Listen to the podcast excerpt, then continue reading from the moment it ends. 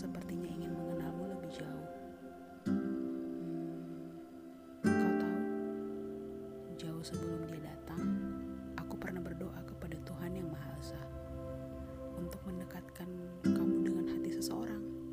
Hmm, ya. Sampai akhirnya doa itu terjawab. Ada seseorang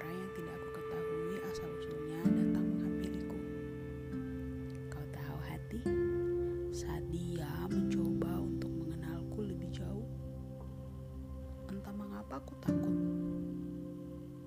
Tidak lupa, aku juga ragu dan khawatir. Dengan keadaanmu, ke depannya akan seperti apa? Saat ini, aku sedang berusaha mengabari si otak untuk membujuk si logika. aku harap logika ini dapat membantuku untuk berpikir lebih positif hati dan menerima seseorang itu untuk berpikir.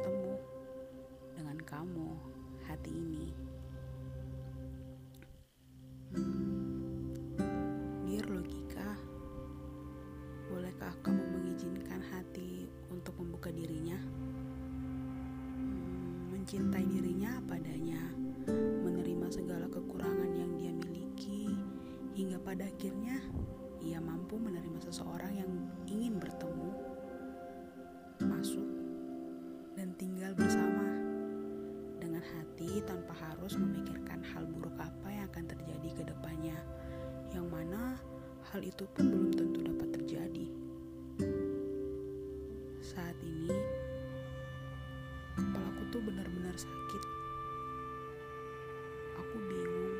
harus memujuk logika agar sejalan dengan hati ini, dan begitu pula sebaliknya bagaimana.